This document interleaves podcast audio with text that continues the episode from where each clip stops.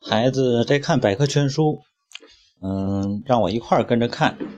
其中有一章节呢，说的是货币，呃，包括中国的和世界的货币的历史。在以前呢，用的有刀币啊，包括铜钱啊，或者是国外的各种货币，嗯，大洋啊，还有一些金币啊等等的。然后孩子就问我，这个货币是什么？嗯，然后又问我，这个中国跟外国的货币是怎么换的？啊，以前的用金子，金子跟其他的钱是怎么兑换的？啊，等等等等。嗯，有些问题解答得了，很多的问题其实我是解答不了的。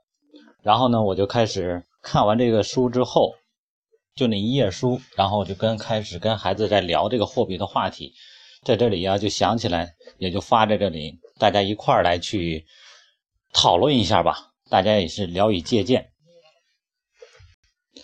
在很早以前的时候是没有货币的，那阵儿只有很多的剩余的物资，嗯，比如说我经常的种地。今年的粮食丰收了，我剩了一些粮食。我经常的制作手工，今年我做的锄头多了啊。我今年做的这个其他的凳子啊、板凳啊，或者锅碗瓢盆啊啊，我要去用我的手工换一些我需要的粮食。然后呢，他养的羊今年吃不了了，他想换一些他想吃的粮食。那家呢种的水果今年丰收了，他还想。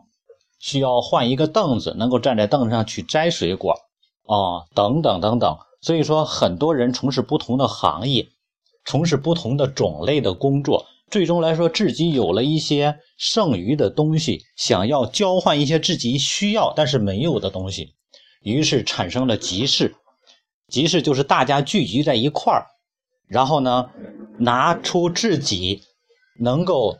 剩余的想要交换其他物品的东西来去跟别人去交换，啊，于是很多人，比如说我拿二斤米换他二斤水果，我拿一个板凳换他一个锄头，啊，我拿一只羊，呃，拿五只羊换他一头牛，等等，或者我拿一斤一只羊，啊，换他这个一担的米，这样来去交换。后来出现了很多问题，嗯，我这只有二斤米了，我想吃羊肉。但是他那有一整只羊，这怎么办呢？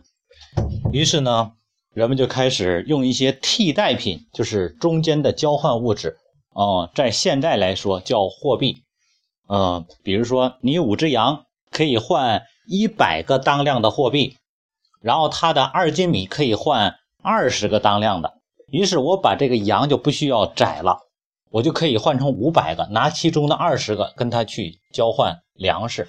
这样很多人都觉得啊，都更方便了一点，于是开始产生了中间物质，中间交换物质，这就是货币，也就是现在我们说的钱哦。然后我们孩子就问我，为什么中国的钱跟美国的钱它是一样的吗？一块钱就当一块钱吗？当然不是的，哦，基本上来说，现在大概一比七左右的一个比例。那为什么他们的钱是那样的呢？当然，这就说起来就很复杂了。因为很多的国家在发展过程中出现了货币的贬值、货币的增值，包括等等的这些。于是我跟我们孩子就在去说的，比如说今天这个货币的价值是怎么来去变化的？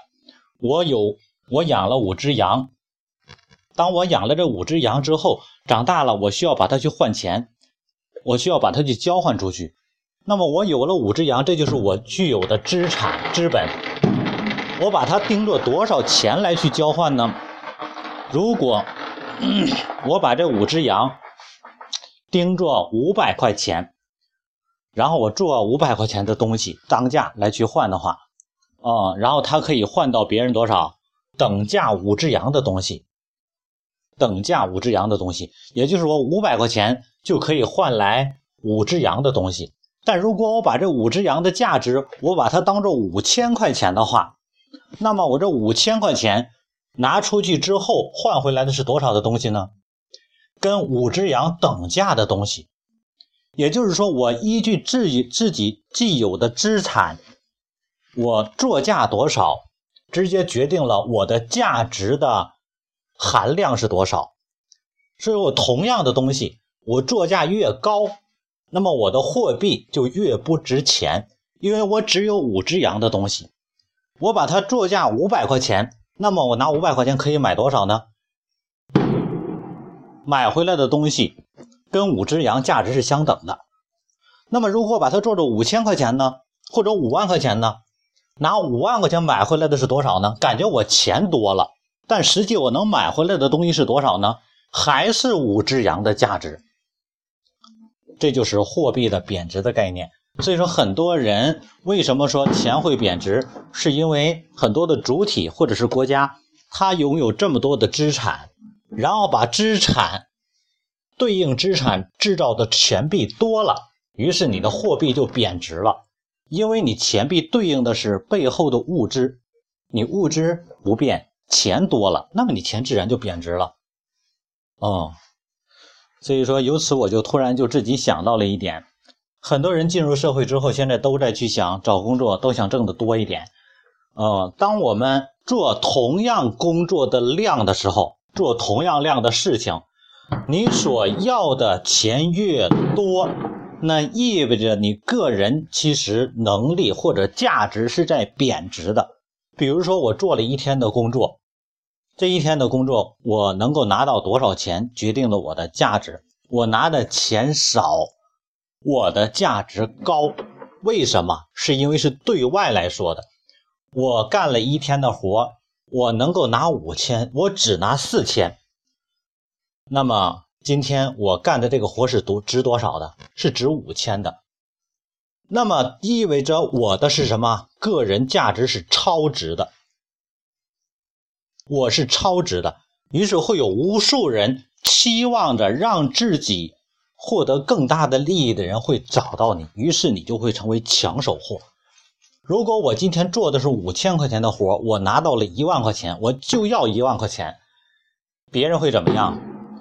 付钱的人会亏了，各位，我们让所有外边的人亏了，于是你就会什么变得不值钱。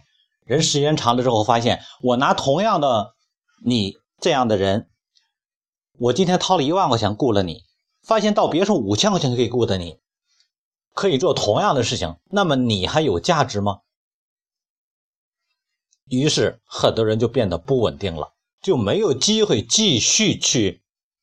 成长下去，所以说，如果我们进入社会，想要让自己的人生越来越优秀、越来越卓越，不是要索取更多的回馈，而是创造更多的价值，而减少一分索取，这样是让人生真正增值的最好的方式。所以，你相信，当我们在社会中，你做越来越多的事情，但是你总是做十分拿七分的话。你将成为，将会越来越成为抢手货，而有的人呢，正相反。所以说，货币代表的是价值当量。今天我们也是要让自己越来越增值，不要越来越贬值，不要让我们越来越什么货币像货币一样变得越来越毛了，那就坏了啊。